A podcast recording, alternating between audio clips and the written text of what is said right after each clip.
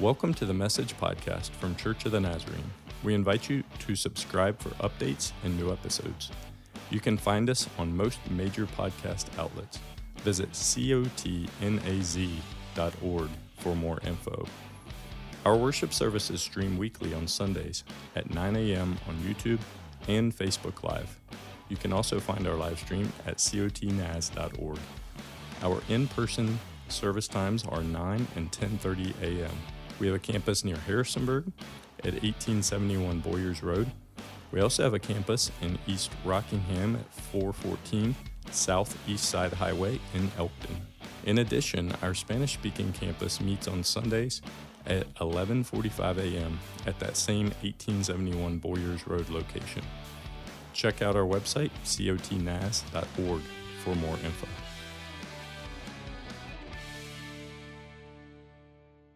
Today, as we continue in our teaching series, I want to begin by uh, playing a video. Uh, and while we're watching this clip, I want you to pay attention uh, to how you feel, or, you know, maybe I think this is going to invoke some feelings for you as it does for me, even still, but I want you to pay attention to how you feel and what comes up as you watch. So let's begin today uh, with this clip. Oh, no. Hey, Trip, I need your help in here. Can't get the TV to work. Would you like help with billing questions, upgrading your service, or something else? Those are my only options. Or if you'd like me to repeat these options. Representative. I'm sorry, I didn't quite catch that. Zero. That doesn't do anything. Pound. Nor does that. Pound, pound, pound, pound, zero, zero, zero, zero, zero, star, star, star, star, pound, okay, pound. Okay, I give up. Please hold.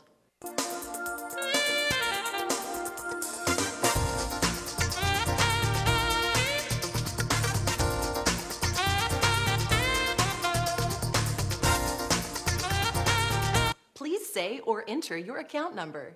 I don't have that. Or if you don't have it, please say or enter the last four digits of the primary account holder's social security number. 4457. Thanks.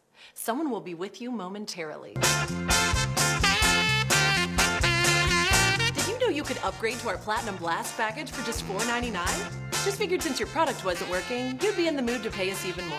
Oh! What's going on, man? Oh, there you are. Can you get the game on the TV, please? Just having to restart my system real quick. That'll be just one moment.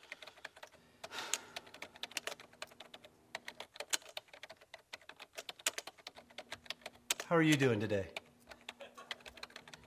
I am going to need to re-verify your identity. I'll just need your grandfather's best friend's high school mascot's first car.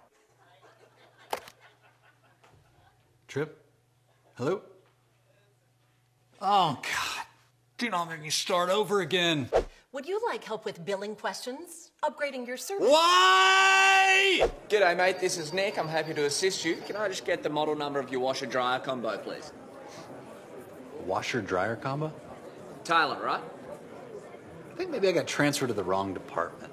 Tyler. T A Y L O R? That's Taylor. Tyler. Tyler. Tyler. Tyler. Tyler. Yep, good. Tyler. Tyler. T Y L E R. Okay, please hold, mate. Okay, so Tyler, it looks like the reason you're not able to get the game is because we're having connection issues. Connection issues. Yeah, it's just something we say when we don't know what the problem actually is. So, what do I do? Why don't you try turning it off, wait 10 seconds, and then start it back up again? I already did that. Well, just do it again. No. You have to, okay? It's the only thing I actually know how to help you do. Okay, so after all of this, the solution is to turn it off and turn it back on again. Is there anything else I can help you with while I'm here? No. No, there's not. There's no secondary problem that I've been waiting to reveal until now. Just give me one moment while I go talk to the engineers. And just to be clear, there's no engineers here. I'm just going to put you on hold for a while. Yo, Tyler. What are you doing? Would you say our service was somewhat helpful? Moderately helpful? Very helpful? Really extremely helpful? Have you been there? Did I mean I've seen this multiple times now, and it still like pulls up in me some angst and a little bit of frustration. Like, did y'all get in on that? Like that feeling of this ain't even our call, but we've been there, and we can recognize those feelings, that feeling of angst and frustration, and even when he just screamed out, Why? Like, oh boy, that is real, right? Eh, I began with this clip today because the way those interactions make us feel, that we've been able to laugh about today, but in the moment when we're on the phone, we're anything but laughing. The way we feel in those moments, what if, what if those same feelings are the way that your neighbor feels about your church? those feelings we have of calling our cable provider or the cell phone company or, or whatever it may be, those interactions and those feelings and frustrations, what if, friends, your neighbors, your coworkers, the people you go to class with, what if that's how they feel about the church? Like, ah, ah, that hurts, right? Like, it doesn't hardly even seem possible that the church would have become on the same level as the cable provider, the internet company, but, but one look at current survey data reveals that that's what people are saying about the church. And hey, friends, we're the church. The reality is, is that if we're going to be people of mission, if we're going to embrace Jesus' call to love others, to share the good news, we've got a lot of work to do. And as our teaching series continues today, we're going to see that perhaps one of the ways we can begin to bridge that gap to work through some of these feelings in our friends and our neighbors is that we're going to have a need and, and see a renewed perspective on serving that may help us begin that journey in Jesus' name when Jesus knew that his hour had come, that his death w- was right around the corner, he took specific time not only to tell his followers once again, but to show them once and for all that serving is the way of his kingdom. And in those moments, friends, Jesus set the standard for all of those who would follow after him, for you and for me. And with that, I welcome you back to our teaching series, Your Unchurched neighbor. And throughout this series, uh, we're pausing and we're seeking specifically to be more informed, to be better equipped, and yes, to even be challenged to consider our mission, our call to go into the world sharing the good news of Jesus. Because we all know friends and family, sons and daughters, uh, mothers and fathers, and coworkers that haven't experienced that transformation of Jesus, that aren't on their way to heaven with Him for eternity. Friends, they are why we're taking this time out. We want to be faithful in communicating the love and good news of Jesus to our friends and neighbors. And as we continue in our teaching series today, we're going to see that most often one of our first opportunities to reach someone, if we're really leaning in, if we're really interested in reaching them, it will likely come as an opportunity to serve them. To serve them. So, after we do the work of understanding that we unpacked in week one, and we have done the work of praying as Pastor Terry led us through last week, next up will so often come the opportunity to come the work of serving others. And to serve someone, just, just to be clear, doesn't mean we have to agree with them or that we do agree with them or their lifestyle. It doesn't mean that we approve or affirm of their beliefs or their actions. It just simply means that we are willing to be obedient to God and follow His example where they are concerned. No questions asked. Because, friends, that's how Jesus lived right up into His final hours. Our teaching text today is found in the Gospel of John. If you have your copy of Scripture, I invite you to turn. Uh, we're going to be in John chapter 13 uh, beginning in verse 1 and just a little bit of, run up. The way uh, John has composed his gospel chronologically, uh, chapter 13 begins the upper room discourse, Jesus' final hours. These are the hours before he would be betrayed and handed over to the authorities to be crucified. And he's gathered his disciples together and they're having a meal. They're having the final words, the last words Jesus would utter to his disciples. And that's where we're getting allowed into here, if you will in John's Gospel in chapter 13. So we're going to read 1 through 17. It's a long portion of Scripture, and I'm going to uh, have a couple pieces I want us to think about on the way through. But John chapter 13, the text is on the screen. It says, It was just before the Passover festival. Jesus knew that his hour had come for him to leave this world and go to the Father. And having loved his own who were in the world, he loved them to the end. It says the evening meal was in progress, and the devil had already prompted Judas, the son of Simon Iscariot, to betray Jesus. Jesus knew that the Father had put all things under his power and that he had come from God and was returning to God. So he got up from the meal and took off his outer clothing and wrapped a towel around his waist. After that, he poured water into a basin and began to wash the disciples' feet, drying them with a towel that was wrapped around him. And I just want to pause here for a moment. The trouble when we read this text is that that doesn't floor us, is that that doesn't just set us back in our chair. Because I can assure you, friends, for the disciples in that room in that moment, they were struck speechless. Let's continue in, in verse 6. It says, He came to Simon Peter, who said to him, Lord, are you going to wash my feet? Jesus replied, You do not realize now what I'm doing, but later you will understand. No, said Peter, you shall never wash my feet. Jesus answered, He says, Unless I wash you, you have no part with me. And Peter says, Then Lord, Simon Peter replied, Not only my feet, but my hands and my head as well. And Jesus answered, said, Those who have had a bath need only to wash their feet, their whole body is clean. And you are clean, though not every one of you. For he knew who was going to betray him, and that was why he said, Not every one was clean. When he had finished washing their feet, he put on his clothes and returned to his place. Do you understand what I have done for you? He asked them. Do you understand today, friends? You understand what Jesus has done for you? You call me teacher and Lord, and rightly so, for that is what I am. Now that I, your Lord and teacher, have washed your feet, you should wash one another's feet. I have set you an example that you should do as I have done for you. Very truly, I tell you, no servant is greater than his master, nor is a messenger greater than the one who sent him. Now that you know these things, you will be blessed if you do them. Let's pray together. Lord, um, we thank you for your presence, Lord. We thank you for the gospel writer, John, that, Lord, we can see into this window of your final hours of your instructions for your followers.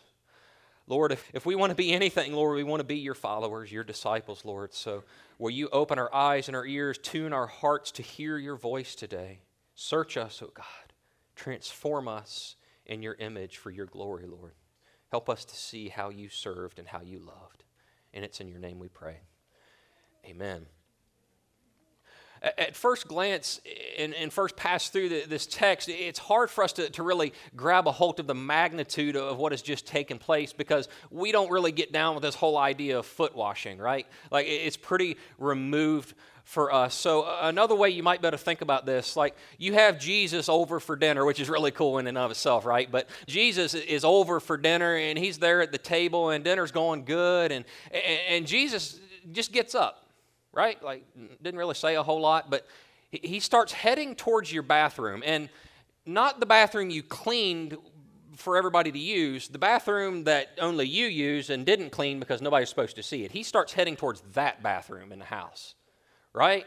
Like Jesus is making his way there, and as he gets in that room, he begins to wipe down the vanity and, and reorder the clutter. And, and he moves from the vanity and he, he grabs the brush and the bowl cleaner and begins to clean that toilet that nobody was supposed to see. I mean, can you imagine the humiliation and, and, the, and just the wanting to him to stop and just to interject him to cut him off? Like, can you imagine that feeling?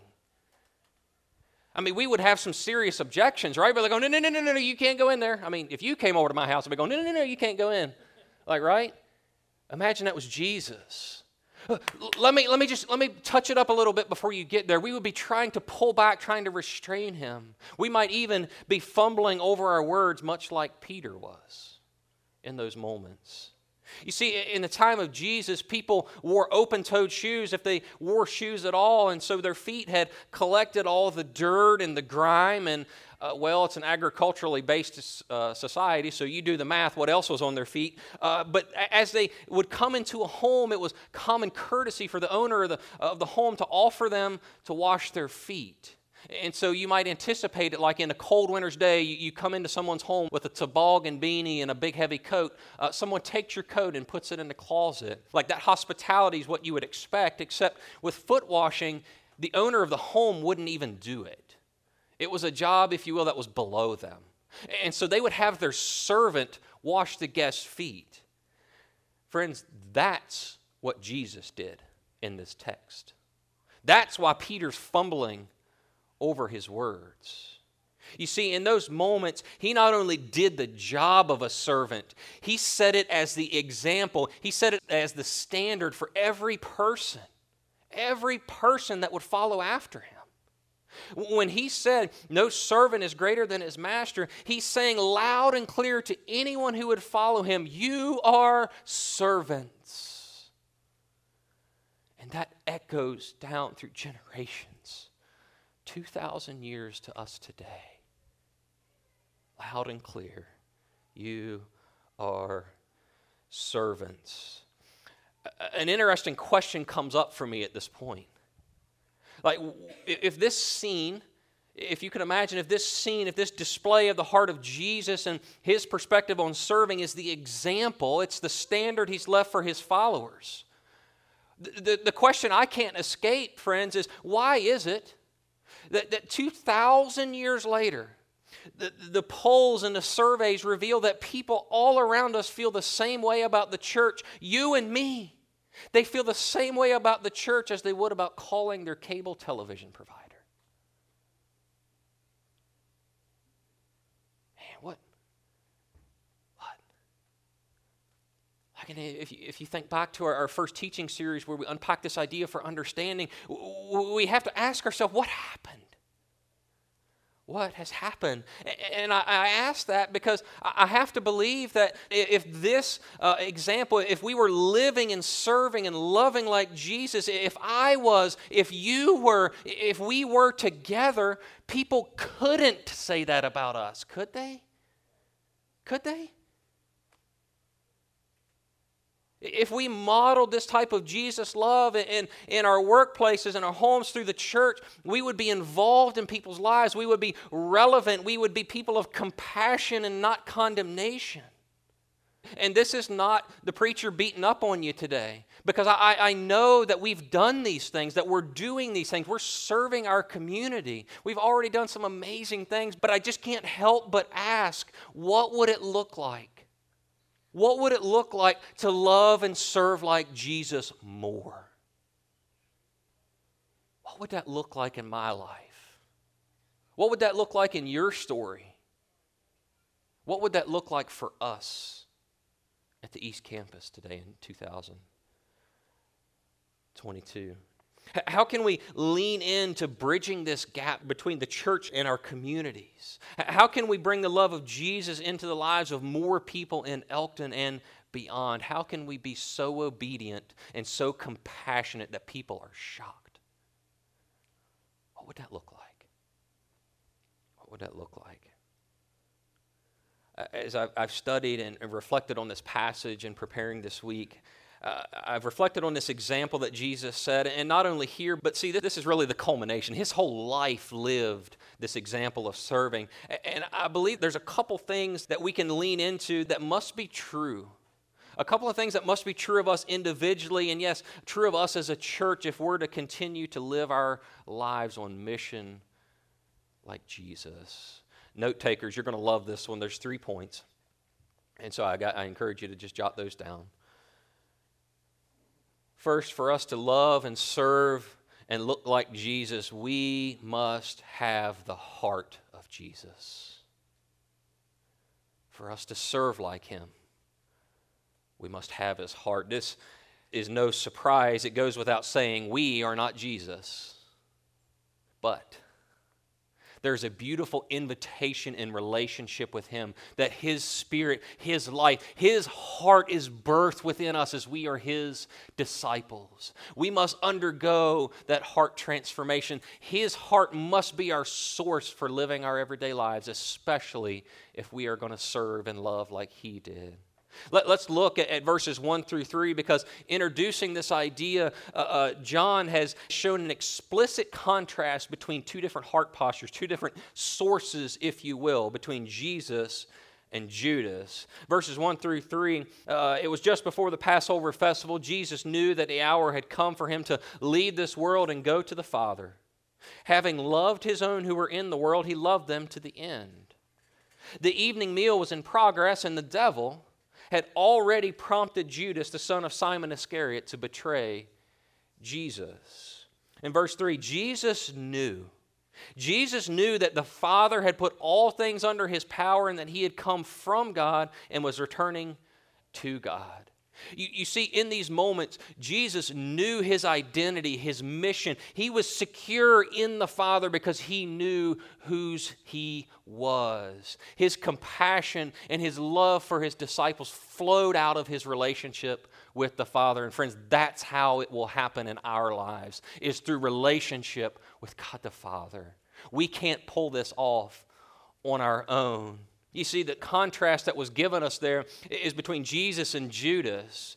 Judas had given in to the leading of the devil to, to look out for his own interests. It's easy for us to imagine that Judas had really bought into this popular idea that Messiah was coming as a military conqueror. He was going to overthrow the Roman army and kick those guys out and set up uh, the children of Israel in power again. But see, Jesus kept talking about this bleeding, suffering, and dying way of the kingdom that it wasn't going to be a military revolution. And when Judas realized that the plans weren't going to unfold like he thought, he said, I'm out.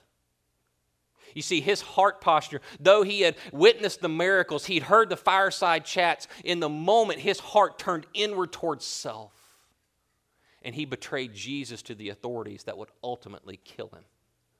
And so, in this picture, we see a contrast between the heart of the Father and a heart given to the enemy in selfishness. If we're to ever serve and love like Jesus, we must have his heart. Next, friends, as we have his heart, we must submit to the way of Jesus. Let's look at our text in verse 6 through 8. He came to Simon Peter, who said to him, Lord, are you going to wash my feet? There's that objection we talked about, right? Like, no, no, no, Lord, not, don't, don't go in that bathroom. Go in the clean one over here. Like, that's the objection. Peter was pushing back against the way of Jesus. Jesus replied to him, said, You do not realize now what I'm doing, but later you will understand. No, he's still pushing back, you see. He's not surrendering, he's not giving himself to the way of Jesus. No, said Peter, you shall never wash my feet. But Jesus answered him, Unless I wash you, you have no part with me. Unless you surrender to my way, to my kingdom order, you have no part with me. Friends, for us to love and serve like Jesus, we must surrender to the way of Jesus.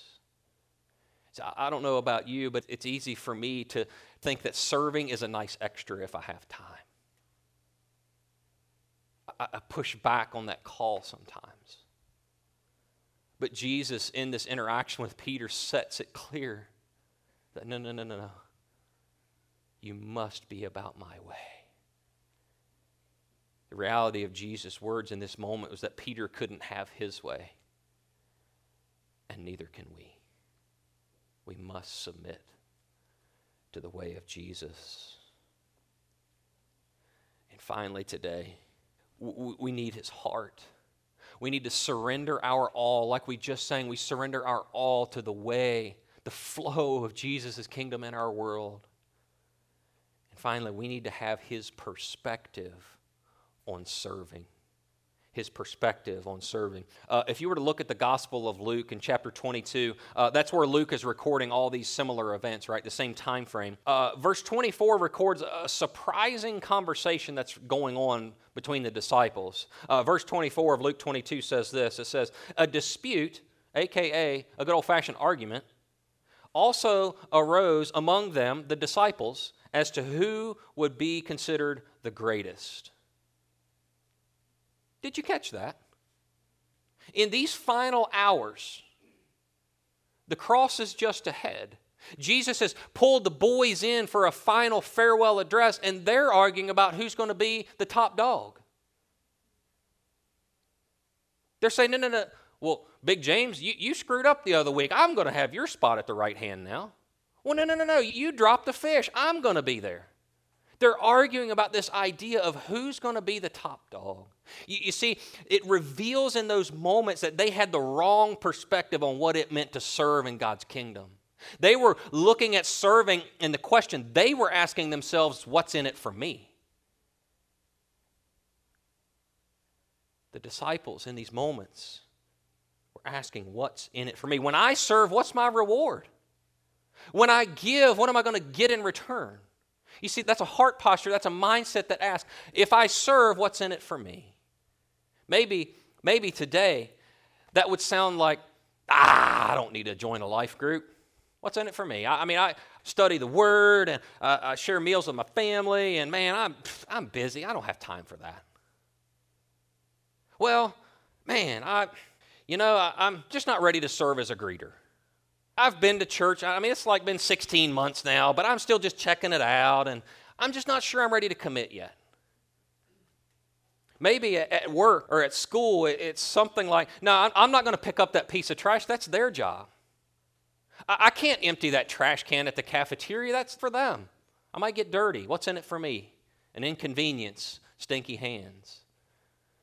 Maybe I'm too busy to volunteer at the food bank. Man, I, I, I, would have to so realign my schedule, and good grief, I only get one day off a week, and it just makes me nervous and itchy to think about that commitment. That's mine. See, I'm not exempt from this either. Have you ever been there? An opportunity to serve, to serve someone shows up, and our f- default goes to what's in it for me? What's in it for me? It's all too easy for us to look at serving, to be encountered with these opportunities, and to fall into, maybe not explicitly, we wouldn't articulate it like that, but our response shows that we're asking the question, What's in it for me? But yet, in this text, the heart of Jesus and, and his example, all the way to the cross, says that Jesus looks at serving, and his question is what's in it for them? What's in it for them? That's Jesus' perspective on serving. Is to look at those opportunities and say, what's in it for them? What would change in your life today if that was your renewed perspective in Christ? To go about your day looking, what's in it for them? Maybe today the better question we could ask is instead of how would your life change, how would this perspective change the lives of others around you? If you looked at every opportunity and asked, what's in it for them? I, I know in my story, I've been the benefactor of so much of this of people who have had Jesus' perspective on serving. Uh, uh, when I was younger and running from the Lord, I can tell you for a fact there was nothing whatsoever in it for Pastor Jim Harrison, who was on staff at the Harrisonburg campus. There was nothing in it for him to keep up with me, to call me, to text me, to take me out to traditions. There was nothing in it for him. But he had the right perspective. You see, I, I used to be a little younger, a little slimmer, and a better metabolism, like I could eat. And so Pastor Jim, boy, he, he would call me out to traditions because I, st- I love chicken then like I do now. And, and so what we see in that moment, it actually cost him to serve me because I could eat. But you know what? He never once asked what's in it for Jim. He was serving, going, what's in it for him? I hope I never forget that. I never forget that. And as your pastor today, friends, I'm hoping that you hear me, that you're tracking with me. We need a renewed perspective on serving to ask what's in it for them. Whose story today, friends, could you impact with this perspective? Maybe it's the people you're going to meet in that new life group that you connect with and share meals with and read God's word together with. Maybe that's who it'll be. Maybe it's going to be somebody you meet serving in Kid City or at the door. Maybe Maybe it's going to be that coworker that's been grouchy for six weeks and you've just had enough, but you know what? The Lord said to kill them with kindness, so I'm going to serve them. Maybe it's them. Maybe it's them. Maybe it's that waitress today. You, you don't need to go out to eat today, but maybe on another Sunday it's the waitress you run into.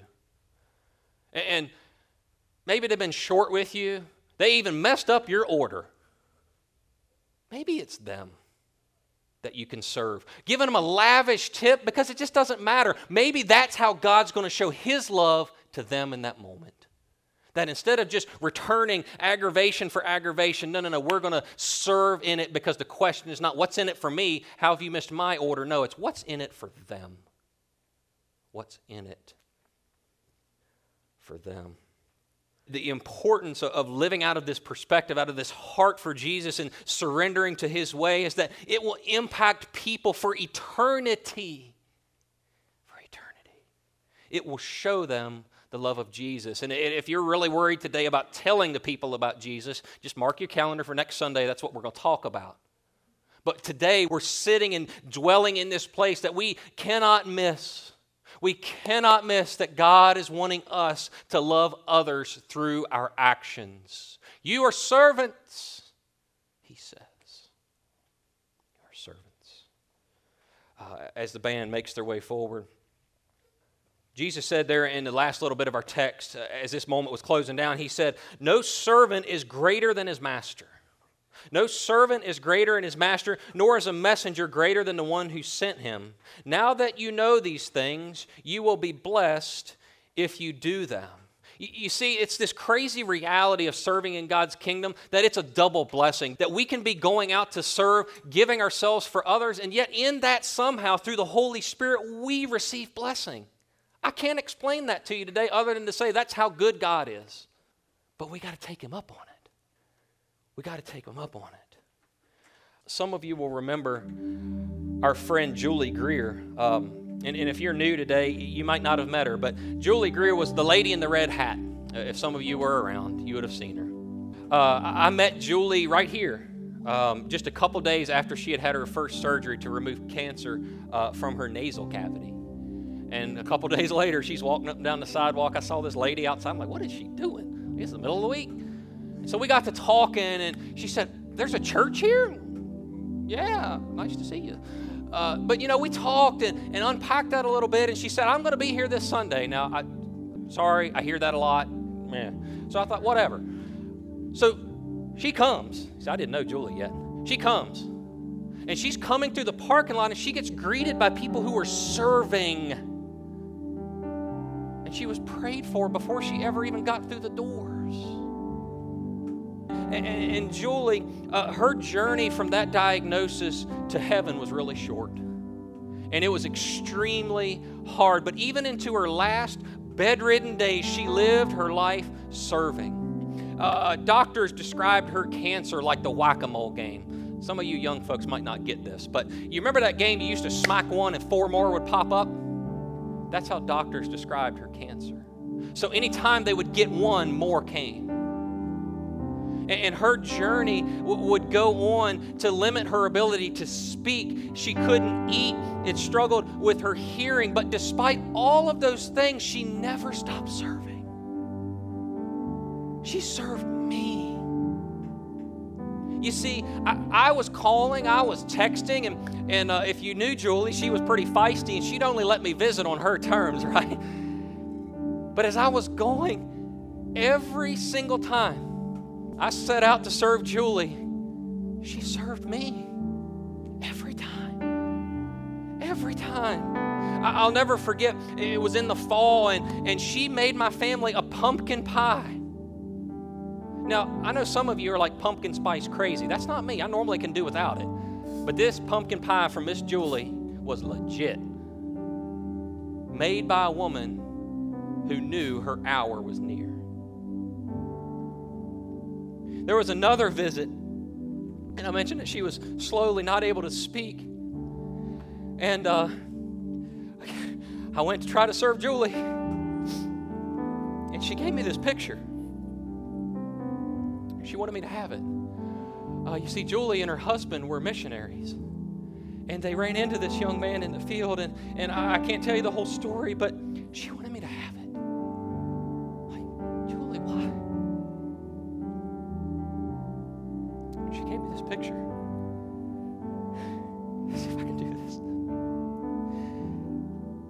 on December 16th, Julie loved me. December 16th, when she could barely speak, she dictated a letter to me that will be an encouragement for me for the rest of my life. She couldn't speak, she couldn't eat. Knew her hour was near, but she took time to encourage me.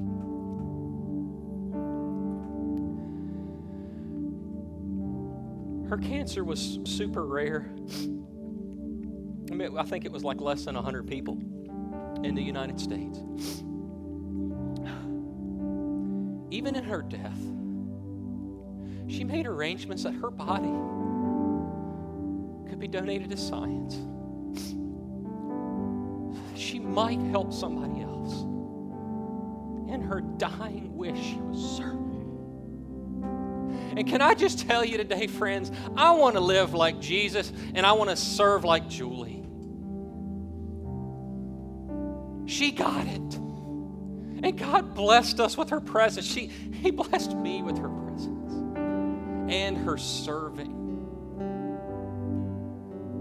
So, friends, we have a choice.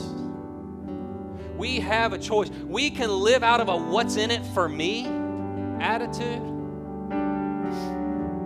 or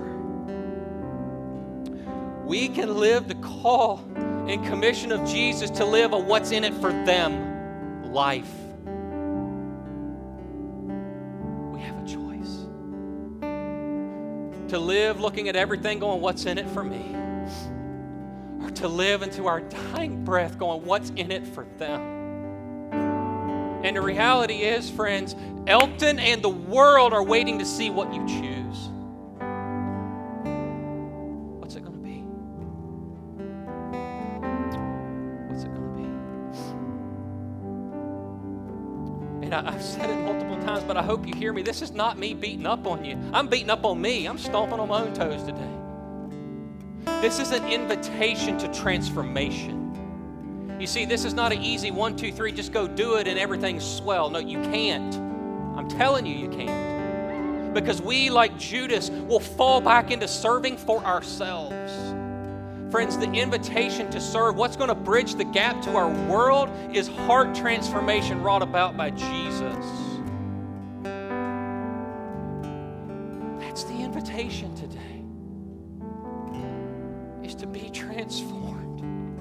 To submit to His way, to live with His perspective on serving.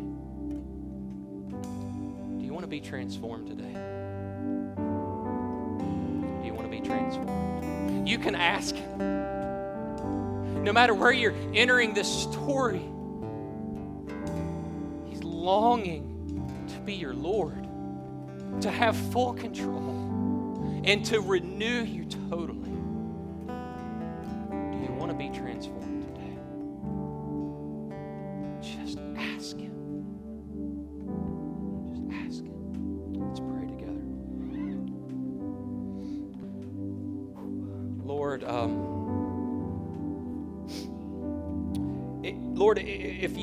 asking a what's in it for me, we wouldn't be here today.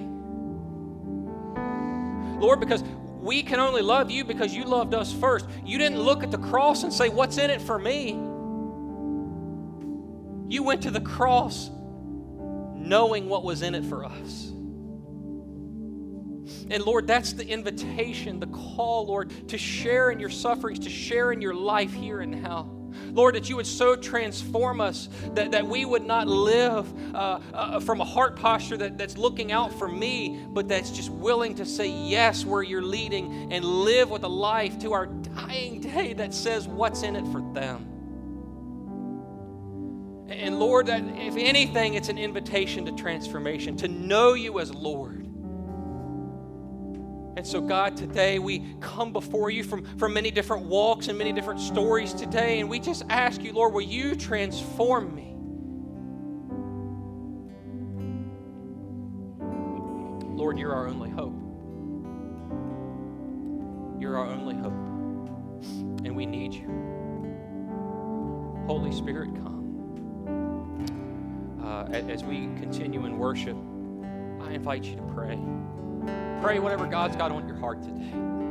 He knows your needs, and He is longing to see redemption and transformation happen in your story and through your story. Lord, transform us.